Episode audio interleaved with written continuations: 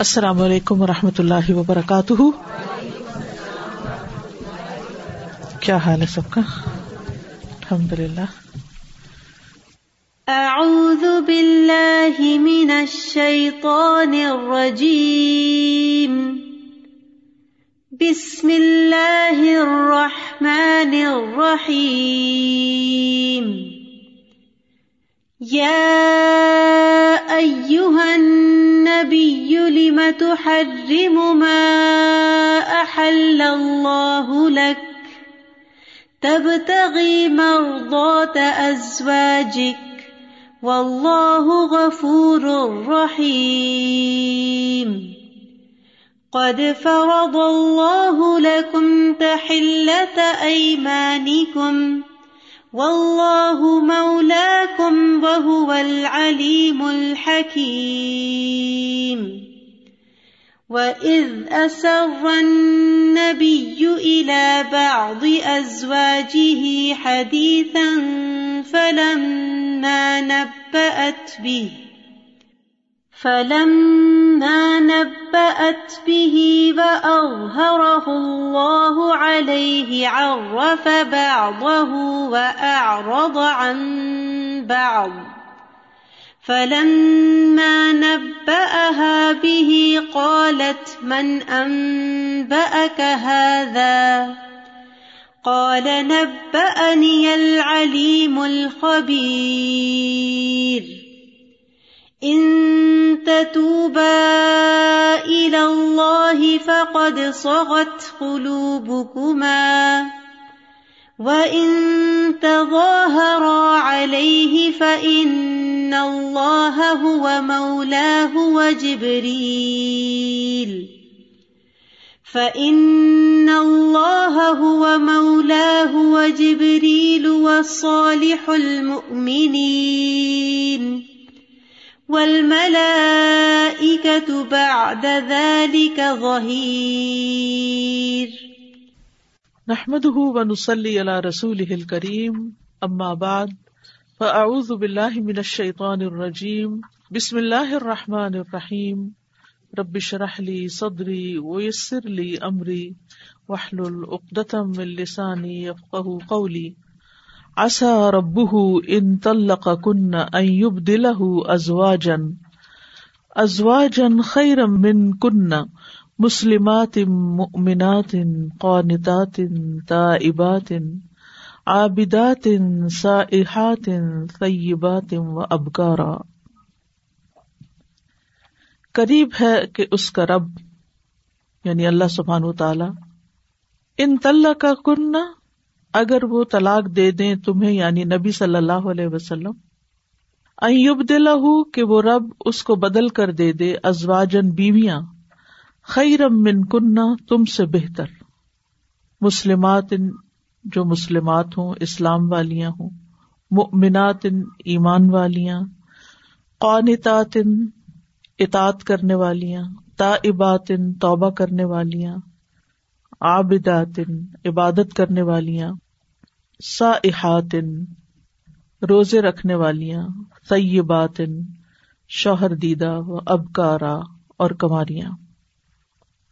اس آیت کا شان نزول کچھ یوں ہے کہ اس میں حضرت حفصہ اور حضرت عائشہ رضی اللہ تعالی عنہما کے ساتھ ساتھ دوسری بیویوں کو بھی خطاب میں شامل فرما لیا گیا ہے۔ پہلے تو آپ دیکھ رہے تھے کہ تسنیا کے سیگے تھے۔ ان تتوبا قلوب کما تضاہرا لیکن اب جمع کا سیگا ہے۔ ان تلق کنہ کیونکہ ان دو ازواج کے ساتھ ساتھ باقی ازواج نے بھی خصوصاً خرچے میں اضافے کا مطالبہ کیا تھا اور اس بنا پر نبی صلی اللہ علیہ وسلم کو پریشان کیا تھا۔ تو آپ نے ان کے پاس ایک ماہ تک نہ جانے کی قسم کھا لی تھی، جس کے مکمل ہونے پر اللہ تعالی نے آپ کو حکم دیا کہ اپنی بیویوں کو اختیار دیں کہ چاہیں تو وہ آپ کے ساتھ رہیں اور چاہیں تو وہ الگ ہو جائیں۔ اسی طرح حضرت انس کہتے ہیں، یہ بخاری کی روایت ہے کہ عمر رضی اللہ عنہ کہتے ہیں بازو کا صحابی صحابی سے نریٹ کرتے ہیں۔ حضرت انس چھوٹے صحابی ہیں اور حضرت عمر براہ راست واقع سے متعلق ہیں کہ ازواج متحرات نے نبی صلی اللہ علیہ وسلم کے خلاف غیرت کا روب جمانے کے لیے باہمی اتفاق کر لیا۔ تو میں نے ان سے کہا، اگر نبی تم کو طلاق دے دے تو بعید نہیں کہ اللہ تمہارے بدلے میں انہیں تم سے بہتر بیویاں عطا کر دے۔ تو اس وقت یہ آیت نازل ہوئی۔ حضرت عمر رضی اللہ تعالیٰ عنہ کی کئی باتوں پر آیات نازل ہوئی ہیں، ان میں سے ایک آیت یہ بتائی جاتی ہے۔ تو اس واقعے کی تفصیل کچھ یوں ہے، صحیح مسلم کے الفاظ میں کہ عمر بن خطاب رضی اللہ عنہ کہتے ہیں کہ جب نبی صلی اللہ علیہ وسلم نے اپنی ازواج سے علیحدگی اختیار فرمائی، تو کہتے ہیں کہ میں مسجد میں داخل ہوا تو لوگوں کو دیکھا کہ وہ پریشانی اور تفکر میں زمین پر کنکریاں مار رہے ہیں۔ یعنی ایسے جیسے زمین سے کوئی چیز اٹھا کے پھر واپس ڈالتے ہیں اپنی فرسٹریشن یا اریٹیشن ظاہر کرنے کے لیے۔ اور کہہ رہے ہیں کہ رسول اللہ صلی اللہ علیہ وسلم نے اپنی بیویوں کو طلاق دے دی ہے۔ یہ واقعہ انہیں پردے کا حکم دیے جانے سے پہلے کا ہے۔ حضرت عمر کہتے ہیں، میں نے دل میں کہا، آج میں اس معاملے کو جان کر رہوں گا۔ انہوں نے کہا، میں عائشہ رضی اللہ عنہا کے پاس گیا اور کہا، ابو بکر کی بیٹی، تم اس حد تک پہنچ چکی ہو کہ اللہ کے رسول کو اذیت دو۔ انہوں نے جواب دیا، خطاب کے بیٹے، آپ کا مجھ سے کیا واسطہ؟ آپ اپنی گٹھڑی سنبھالے اس کی فکر کرے یعنی اپنی بیٹی کی فکر کرے انہوں نے کہا کہ پھر میں حفصہ کے پاس آیا اور پھر اس سے کہا کہ کیا تم اس حد تک پہنچ چکی ہو کہ تم اللہ کے رسول کو تکلیف دو؟ اللہ کی قسم تمہیں خوب معلوم ہے کہ اللہ کے رسول تم سے محبت نہیں رکھتے۔ اگر میں نہ ہوتا تو وہ تمہیں طلاق دے دیتے۔ یہ سن کے وہ بری طرح رونے لگی۔ میں نے ان سے پوچھا، اللہ کے رسول کہاں ہے انہوں نے جواب دیا، وہ اپنے بالا خانے پر ہے سامان رکھنے والی جگہ پر۔ تو میں آپ کی خدمت میں حاضر ہوا، آپ ایک چٹائی پر لیٹے ہوئے تھے، میں بیٹھ گیا۔ میں نے عرض کیا، اللہ کے رسول آپ کو اپنی بیویوں کی حالت کی بنا پر کیا دشواری ہے؟ اگر آپ انہیں طلاق دے دیں تو اللہ آپ کے ساتھ ہے۔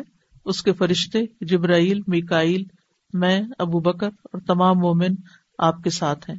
اور میں اللہ کا شکر ادا کرتا ہوں کہ میں نے کم ہی کوئی بات کہی، مگر میں نے امید کی کہ اللہ میری اس بات کی تصدیق فرما دے گا جو میں کہہ رہا ہوں۔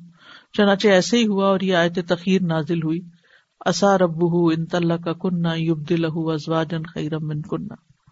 و انتظاہر علیہ فن اللہ ہُو مولا ہُو جبریل و صالح المنین و الملائے کا تباد ظہیر حضرت عائشہ اور حضرت افسا دونوں نبی صلی اللہ علیہ وسلم کی تمام بیویوں کے مقابلے میں ایک دوسرے کا ساتھ دیتی تھی میں نے عرض کی، اے اللہ کے رسول، کیا آپ نے ان کو طلاق دی ہے؟ آپ نے فرمایا، نہیں۔ میں نے عرض کی، اے اللہ کے رسول، میں مسجد میں داخل ہوا تھا تو لوگ کنکریاں زمین پر پھینک رہے تھے اور کہہ رہے تھے، اللہ کے رسول صلی اللہ علیہ وسلم نے اپنی بیویوں کو طلاق دے دی۔ کیا میں اتر کر انہیں بتاؤں کہ آپ نے طلاق نہیں دی؟ آپ نے فرمایا، اگر ہاں تم چاہو۔ وہ کہتے کہ میں مسلسل آپ سے گفتگو کرتا رہا، یہاں تک کہ آپ کے چہرے سے غصہ دور ہو گیا اور آپ ہنسنے لگے۔ اور آپ کے سامنے والے دانت سب انسانوں سے زیادہ خوبصورت تھے۔ پھر اللہ کے نبی بالا خانے سے نیچے اترے۔ تو بہرحال یہ واقعہ بھی اس کے شان نزول میں بتایا جاتا ہے کہ اونچ نیچ کہیں نہ کہیں کبھی نہ کبھی ہوتی رہتی تھی۔ اور پھر بعض اوقات ایک آیت کے ایک سے زائد بھی شان نزول ہوتے ہیں۔ اس کی وجہ یہ ہوتی ہے کہ ایک موقع پر تو آیت اترتی ہے اور دوسرے موقع پر ریمائنڈ کرا دی جاتی ہے۔ یعنی آیت وہی ہوتی ہے۔ لیکن اس موقع پر وہ یوں لگتا ہے جیسے ابھی نازل ہوئی ہو اور یہ اسی واقع سے متعلق ہو۔ یعنی ایک آیت بعض اوقات ایک سے زیادہ واقعات پر منتبک ہوتی ہے، حسب حالات۔ اگر حالات ویسے ہی ہو جائیں تو پھر جیسے ایک دفعہ کوئی شخص بیمار ہو اس کو دوا دے دیجیے اور اگر تین چار سال بعد پھر وہی بیماری آئی ہے تو پھر وہی دوا ریپیٹ کر دی جائے۔ تو اسی طرح بعض اوقات ایک مسئلہ ابھرتا، اس کے لیے ایک نازل ہوتی اور پھر کچھ عرصے کے بعد دوبارہ اسی سے ملتا جلتا مسئلہ اگر سامنے آتا تو پھر دوبارہ ویسی ہی آیت نازل ہو جاتی۔ تو اصار ابو ان طلق کنہ یوب ازواجن خیرم من کنہ خیرم من کنہ کے تین معنی ہیں۔ نمبر ایک، تم سے زیادہ اطاعت گزار۔ نمبر دو، تم سے زیادہ محبوب اور نمبر تین، تم سے زیادہ افضل۔ اب وہ کس اعتبار سے؟ ان کی خوبیاں کیا ہوں گی؟ ان کے خسائل کیا ہوں گے؟ نمبر ایک مسلمات مسلمان۔ مسلمان تو وہ یعنی کہ پہلے سے ہی ہیں، لیکن یہاں مسلمات ان کے پھر کیا مانے ہیں؟ اس کا معنی، نمبر ایک، مخلص۔ اور یہ ابن جبیر کا قول ہے۔ کہ رسول اللہ صلی اللہ علیہ وسلم کے ساتھ جو مخلص ہوں، دین کے ساتھ مخلص ہوں۔ نمبر دو، نماز اور زکوٰۃ ادا کرنے والی۔ حدیث جبریل کا ریفرنس یاد رکھیے کہ اس میں جب انہوں نے پوچھا تھا، جبریل علیہ السلام نے نبی صلی اللہ علیہ وسلم سے کہ اسلام کیا ہے، تو آپ نے کیا فرمایا؟ شہادتین کے بعد نماز، روزہ، زکوٰۃ، حج وغیرہ یعنی اپنے فرائض ادا کرنے والی۔ نمبر تین، اللہ اور اس کے رسول کے حکم کی فرما بردار اطاعت گزار۔ پھر مومنات مومن عورتیں۔ مومن ایمان سے ہے، جس کا مطلب ہے کہ اللہ اور اس کے رسول اور فرشتوں اور کتابوں اور ان سب چیزوں پر پھر حدیث جبریل کا ہی حوالہ دوں گی کہ اس میں جو ایمان کی تفصیل بتائی گئی ہے، وہ ساری باتیں ماننے والی۔ اس کے علاوہ ایمان کا ایک اور معنی یہ ہے کہ جن چیزوں کا اللہ نے حکم دیا ہے، ان کو مان جانے والی اور جن سے منع کیا، ان سے رک جانے والی۔ پھر قانتات ہے۔ قنوت جو ہے، وہ اطاعت کو کہتے ہیں اور اطاعت میں دوام کو کہتے ہیں۔ یعنی مسلسل اطاعت کرنا۔ یعنی فرما بردار اور پھر اللہ کی ناپسندیدہ چیزیں چھوڑ کر اس کی محبوب چیزیں اختیار کرنے والی۔ پھر تائے باطن گناہوں سے توبہ کرنے والی۔ اپنی پسند چھوڑ کر اللہ کا حکم ماننے والی۔ پھر آبداتن عبادت گزار۔ اب پیچھے مسلم کنوت اور یہ سب کچھ ملتا جلتا ہی آ رہا ہے، تو پھر دوبارہ عبادت گزار کا مطلب کیا ہے؟ اس کا مطلب یہ ہے کہ اپنی زندگی کے مقصد کو سمجھنے والی۔ کیونکہ اللہ سبحان و تعالیٰ نے ہمیں کس لیے پیدا کیا؟ وما خلقت الجن والانس الا ليعبدون۔ کہ ہم اس کی عبادت کریں۔ اور عبادت میں اللہ تعالیٰ کی اطاعت اور اس کی جو بھی ریچولس ہیں وہ بھی آتے اور باقی زندگی میں بھی اللہ تعالیٰ کے حکم کو ماننے والی۔ اور ایک معنی یہ بھی کیا گیا ہے کہ وہ نبی صلی اللہ علیہ وسلم کی بات کو ماننے والی ہوں گی۔ سا احاط سا احاط کے دو معنی ہیں، ایک ہے روزہ دار اور دوسرے ہجرت کرنے والی۔ ویسے تو سیاحت کا لفظ جو ہے یہ سیر و سیاحت سے نکلا ہے۔ تو ایک معنی تو اس کا یوں لیا جاتا ہے کہ سائے سے مراد وہ شخص ہے جو دنیا کو ایک گزرگاہ سمجھتا ہو یعنی لفظی معنوں میں۔ لیکن سائح روزہ دار کے معنی میں کیوں استعمال کیا جاتا ہے؟ ابن قطابہ کہتے ہیں کہ روزہ دار کا نام سائح اس لیے رکھا گیا ہے کیونکہ وہ ایسا آدمی ہے جو سفر کو بغیر ساز و سامان کے جاری رکھے ہوئے ہے۔ یعنی بغیر کھائے پیے اپنا کام کرتا چلا جا رہا ہے سارا دن۔ جیسے مسافر ہوتا ہے۔ اسی طرح زہری کہتے ہیں کہ روزے دار کا نام سائح اس لیے رکھا گیا ہے کہ جو شخص عبادت کرتے ہوئے زمین میں سیر و سیاحت کرتا ہے اور سفر کرتا ہے اس کے پاس کھانے کا خرچ نہیں ہوتا تو وہ کھانا نہیں کھا سکتا اور روزے دار بھی کھانا نہیں کھا سکتا، تو ان دونوں میں مشابہت ہے۔ پھر اسی طرح یہ کہ سیاحت کا مطلب مسلسل سفر جاری رکھنا تو روزہ دار بھی مسلسل اطاعت میں ہوتا ہے اور وہ اللہ تعالی کی بات مان کر اپنا کھانا پینا اور دیگر خواہشات کو کنٹرول کرتا ہے۔ پھر ایک معنی ہجرت کرنے والی ہجرت میں سفر لازم ہے یعنی وہ خواتین جو مکہ سے مدینہ کی طرف آ گئی تھی ہجرت کر کے۔ فی بات ہے وہ ابکارا سیب کہتے ہیں لوٹ آنے والی کو، طلاق کے بعد یا پھر شوہر کے فوت ہونے کے بعد۔ یعنی آپ صلی اللہ علیہ وسلم کی نکاح میں طیبات بھی تھی اور کماری تو صرف حضرت عائشہ تھی۔ تو اس سے بھی یہ پتا چلتا ہے کہ کسی متعلقہ عورت سے شادی کرنا کوئی ایب کی بات نہیں ہے۔ کسی بیوہ عورت سے شادی کرنا کوئی ایب کی بات نہیں۔ ہمارے کلچر میں اسے بہت بڑا ایب سمجھا جاتا ہے۔ ایک اسٹگما لگا دیا جاتا ہے اور عورت کو اس کے مقام سے کم کر دیا جاتا ہے۔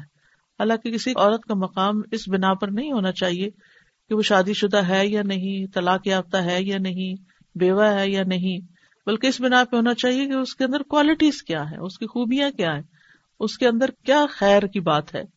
اور ہر انسان کو اسی چیز سے پہچاننا چاہیے، کیونکہ یہ تو بعض اوقات قسمت کی بات ہوتی ہے کہ انسان کا واسطہ کسی اچھے انسان سے نہ پڑے اور اس کو زندگی میں ایسا کوئی ڈسیزن لینا پڑے کہ وہ دوسرے سے الگ ہو جائے۔ کیونکہ تمام لوگ ایک جیسے نہیں ہوتے۔ اس دنیا میں نیک بھی ہیں اور بد بھی ہیں۔ اچھے اخلاق والے بھی اور انتہائی بدتمیز اور بد اخلاق لوگ بھی ہیں۔ اور یہ دونوں طرف ہی ہوتا ہے۔ ضروری نہیں کہ صرف مرد ہی ایسے ہوں، عورتیں بھی ہو سکتی ہیں۔ تو اگر ہم اپنے گھروں میں اطمینان سے ہیں، چین سے ہیں اور ہمیں کسی ایسے بندے سے واسطہ نہیں پڑا جو انتہا درجے کا بد اخلاق ہو، تو ہمیں دوسروں کے بارے میں بھی ججمنٹل نہیں ہونا چاہیے کہ ضرور اس میں عورت کا ہی قصور ہے۔ کیونکہ ایک اور غلط بات یہ ہے کہ اگر کہیں طلاق ہوتی تو عورت کو قصوروار قرار دیا جاتا ہے۔ حالانکہ کوئی عورت اپنا گھر چھوڑنا نہیں چاہتی۔ کوئی عورت شوہر کے بغیر نہیں رہنا چاہتی۔ اور کوئی عورت ساری ذمہ داریاں خود نہیں اٹھانا چاہتی۔ لیکن آخر سوچنا چاہیے کہ وہ کون سے ایسے فیکٹرز ہیں کہ جن کی بنا پر ایک عورت اس درجے تک پہنچ جاتی ہے کہ طلاق لیتی ہے یا پھر خلا پہ آ جاتی ہے جب وہ انتہا درجے کی مجبور ہو جاتی۔ اب وہ اگر ایک زخم کھا لیتی ہے یا ایک تکلیف اٹھاتی ہے تو اس کے بعد اس کے اوپر مزید ایک ٹھپا لگا دینا کہ یہ تو اب کسی کام کی نہیں رہی۔ تو یہ انتہائی غلط چیز ہے۔ خود نبی صلی اللہ علیہ وسلم نے بیوہ عورتوں سے بھی شادی کی ہے اور طلاق یافتہ سے بھی. طلاق یافتہ کون تھی؟ جی زینب بنت جہاز تھی، جن کی شادی حضرت زید کے ساتھ ہوئی تھی. تو آپ نے اس کو کوئی ایب نہیں سمجھا کہ کسی متعلقہ یا بیوہ سے شادی کی. اور پھر یہ کہ بکر کو بکر اس لیے کہا جاتا ہے کہ وہ اپنی پہلی حالت پر ہوتی ہے. اور کل بھی یہ کہتے ہیں کہ اللہ نے سیب سے فرون کی بیوی آسیہ کی مثال بیان کرنے کا ارادہ کیا ہے. اور بکر سے مراد مریم بنت عمران ہے اور آخرت میں یہ دونوں نبی صلی اللہ علیہ وسلم کی بیویاں ہوں گی۔ یعنی اس کی طرف بھی یہاں اشارہ جاتا ہے۔ یہاں اس آیت میں جو عام سمجھنے اور سیکھنے کی بات ہے وہ یہ ہے کہ ایک مومن عورت کے اندر یہ خوبیاں ہونی چاہیے۔ ایک اچھی بیوی کی، ایک اچھی عورت کی یہ خوبی ہونی چاہیے کہ ایک اچھی مسلمان بھی ہو، مومن ہو، اللہ کے احکامات کی تصدیق کرنے والی ہو، اور پھر اس کے اندر دین پر استقامت بھی ہو۔ کوئی غلطی ہو جائے تو توبہ کرنے والی ہو۔ اپنے مقصد زندگی کو سمجھنے والی ہو۔ اور پھر دین کے راستے میں اگر مزید کسی قربانی کی ضرورت پڑتی ہے، ہجرت وغیرہ کی، یا ایک علاقہ چھوڑ کر دوسرے علاقے میں جانے کی، تو اس کے لیے بھی تیار ہو۔ اور باقی دو چیزیں جو ہیں وہ تو خواتین کے ساتھ ویسے ہی لگی ہوئی ہیں کہ جس لڑکی کی عورت کی شادی ہوگی، یا وہ بیوہ ہوگی، یا وہ متعلقہ ہوگی۔ لیکن ان دو چیزوں کو سب سے آخر میں رکھا ہے۔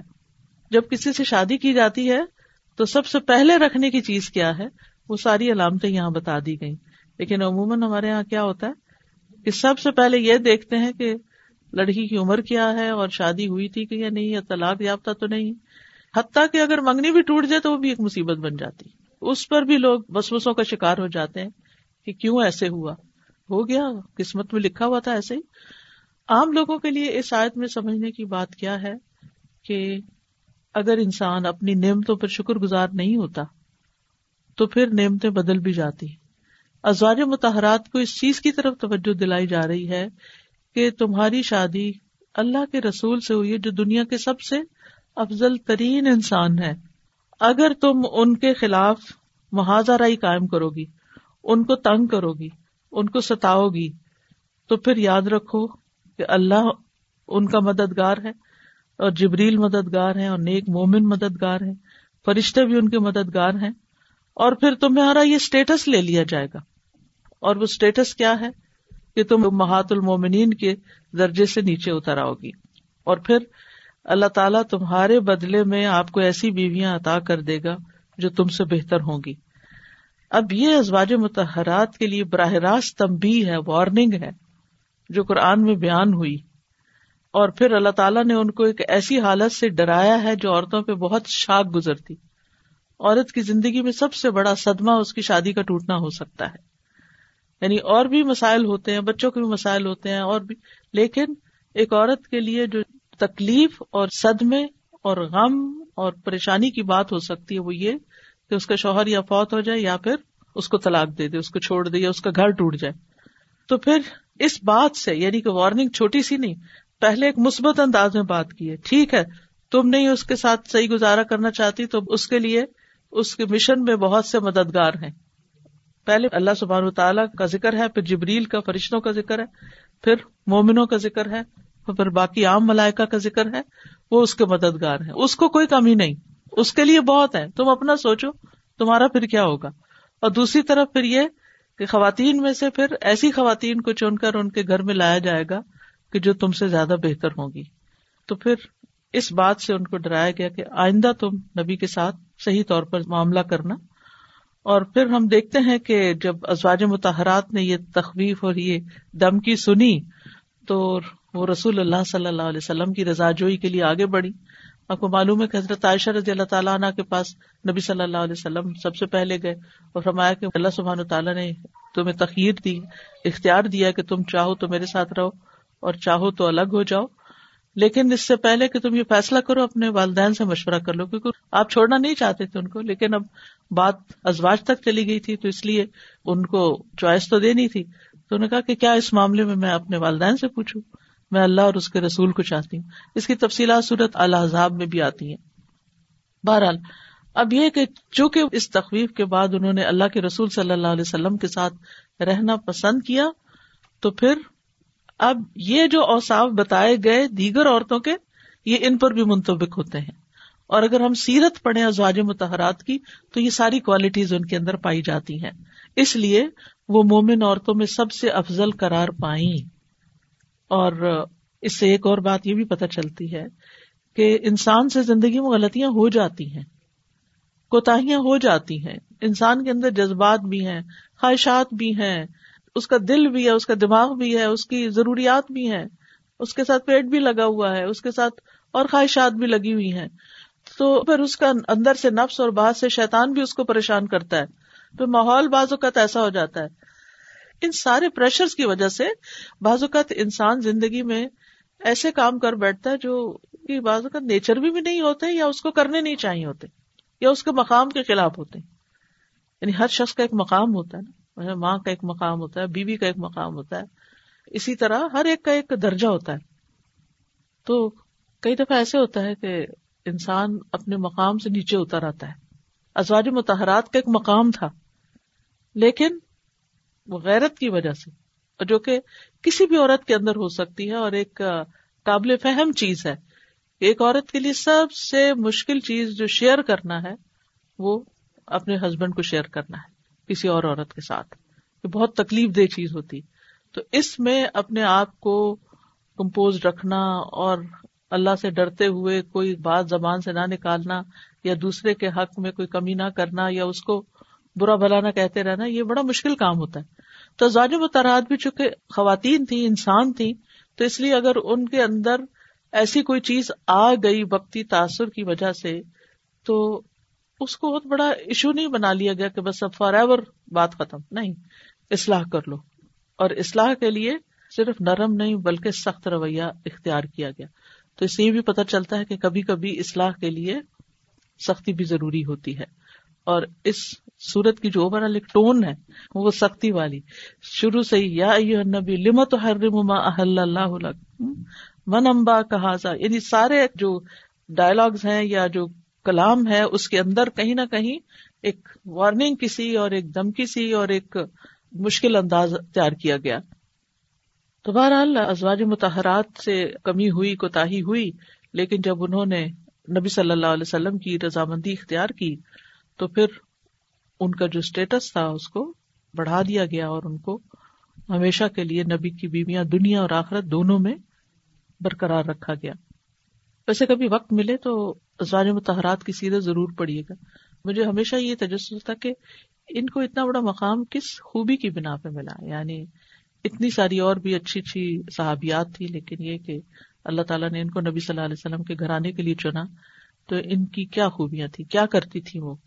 کچھ تو بہت آبیس ہیں، جیسے حضرت عائشہ ہے حضرت افسا ہے ام سلمہ ہے اور حضرت زینب بنت جہاش ہیں جن کے واقعات عام طور پر ملتے ہیں، لیکن کچھ اور بھی ہیں۔ تو امہات المومنین کے نام سے کتابیں ہوں گی، آپ دیکھ سکتے ہیں اور ضرور زندگی میں ایک دفعہ پڑھ لیجیے سیرت صحابیات کے نام سے جو کتاب ہے، وہ میں نے پڑھائی تھی۔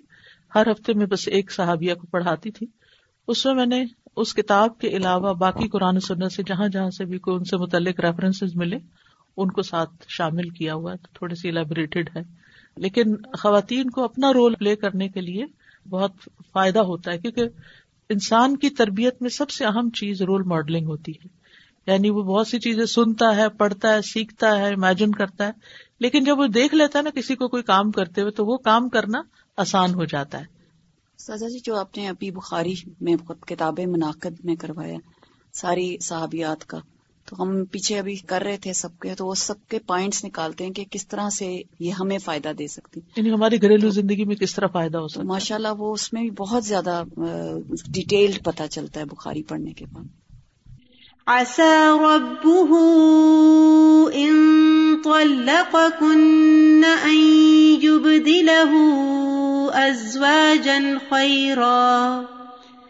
أن يبدله أزواجا خيرا منكن مسلمات مؤمنات قانتات مسلمات مؤمنات قانتات تائبات عابدات سائحات عابدات سائحات ثيبات وأبكارا۔ قانتات جو ہیں وہ اللہ کی اطاعت گزار یا شوہر کی اطاعت گزار؟ ان خواتین کے شوہر نبی صلی اللہ علیہ وسلم تھے تو اللہ اور اس کے رسول دونوں کی اطاعت کی کہ قرآن میں دونوں کی اطاعت کا حکم دیا گیا ہے۔ قرآن میں دوسری جگہوں پہ بھی قانتات کا ذکر ہوتا ہے تو اس سے مطلب کیا مطلب ہے کہ وہ کانٹیکس میں پھر دیکھا جائے گا۔ قنوت جو ہے اس میں دو چیزیں ہوتی ہیں۔ ایک ہے اطاعت اور ایک ہوتا ہے دوام۔ یعنی اطاعت میں دوام، مسلسل اطاعت کے لیے آتا ہے دوسری چیز یہ کہ جیسے ازواج نے آپس میں گٹھ جوڑ کر کے تو خرچے کا مطالبہ کیا تھا۔ لیکن اگر ازواج تنگ ہو رہی ہیں کہ خرچہ واقعی کم ہے تو اپنے شوہر سے نہیں کہیں گی، تو کس سے کہیں گی؟ صرف یہ کہ وہ گٹھ جوڑ جو کیا تھا اس کی وجہ سے یا یہ کہ یہ منع ہی تھا ان کو؟ نہیں، منع نہیں تھا۔ وہ ہوا یہ تھا کہ جب مدینہ میں آنے کے بعد جنگوں میں کچھ مال غنیمت آیا تو پھر ان کو بھی ہوا کہ ہمیں بھی کچھ زیادہ ملے۔ جیسے ہر ایک عورت کی خواہش ہوتی ہے اور ایک بعض اوقات ہم اپنی وانٹس کو، اپنی نیڈس بنا لیتے ہیں۔ تو اس بنا پر اور نبی صلی اللہ علیہ وسلم کے مخصوص حالات یہ تھے کہ جب مال غنیمت آیا بھی، جیسے جنگ بدر میں شروع میں ہی آ گیا تھا، مال غنیمت، اور اس کی تقسیم ہم دیکھتے ہیں جو ٹین کے شروع میں کہ ان اللہ خمسا ہو اور پھر اقربا کے لیے اور یتام اور مساکی تو آپ اسی میں سے ازواج کا خرچ نکالتے تھے۔ لیکن اسی میں سے پھر آئندہ جنگوں کے لیے بھی سامان تیار کیا جاتا تھا۔ یعنی فی سبیل اللہ میں بھی وہیں سے جاتا تھا۔ اور آپ جانتے ہیں کہ جنگ بدر کے بعد نیکسٹ کیا ہوا؟ ایک سال کے اندر پھر ایک اور جنگ آ گئی، پھر ایک اور آ گئی۔ تو آپ صلی اللہ علیہ وسلم کے معاشی حالات اچھے نہیں تھے نہیں آپ کوئی جان بوجھ کر ایسا کام نہیں کر رہے تھے کہ بیویوں کو محروم رکھا ہوا تھا۔ اگر شوہر اپنے فرائض پورے نہیں کرتا تو بیوی مطالبہ ضرور کر سکتی اور شوہر سے ہی کرنا چاہیے۔ اور اگر شوہر نہیں دیتا تو کورٹ تک جا سکتی ہے کہ مجھے اس سے میرا حق دلوایا جائے۔ اس میں بھی کوئی گناہ کی بات نہیں ہے۔ لیکن یہاں پر یہ ہے کہ جتنا آپ قرض پا رہے تھے اور جو دے رہے تھے اس سے زیادہ کا مطالبہ تھا۔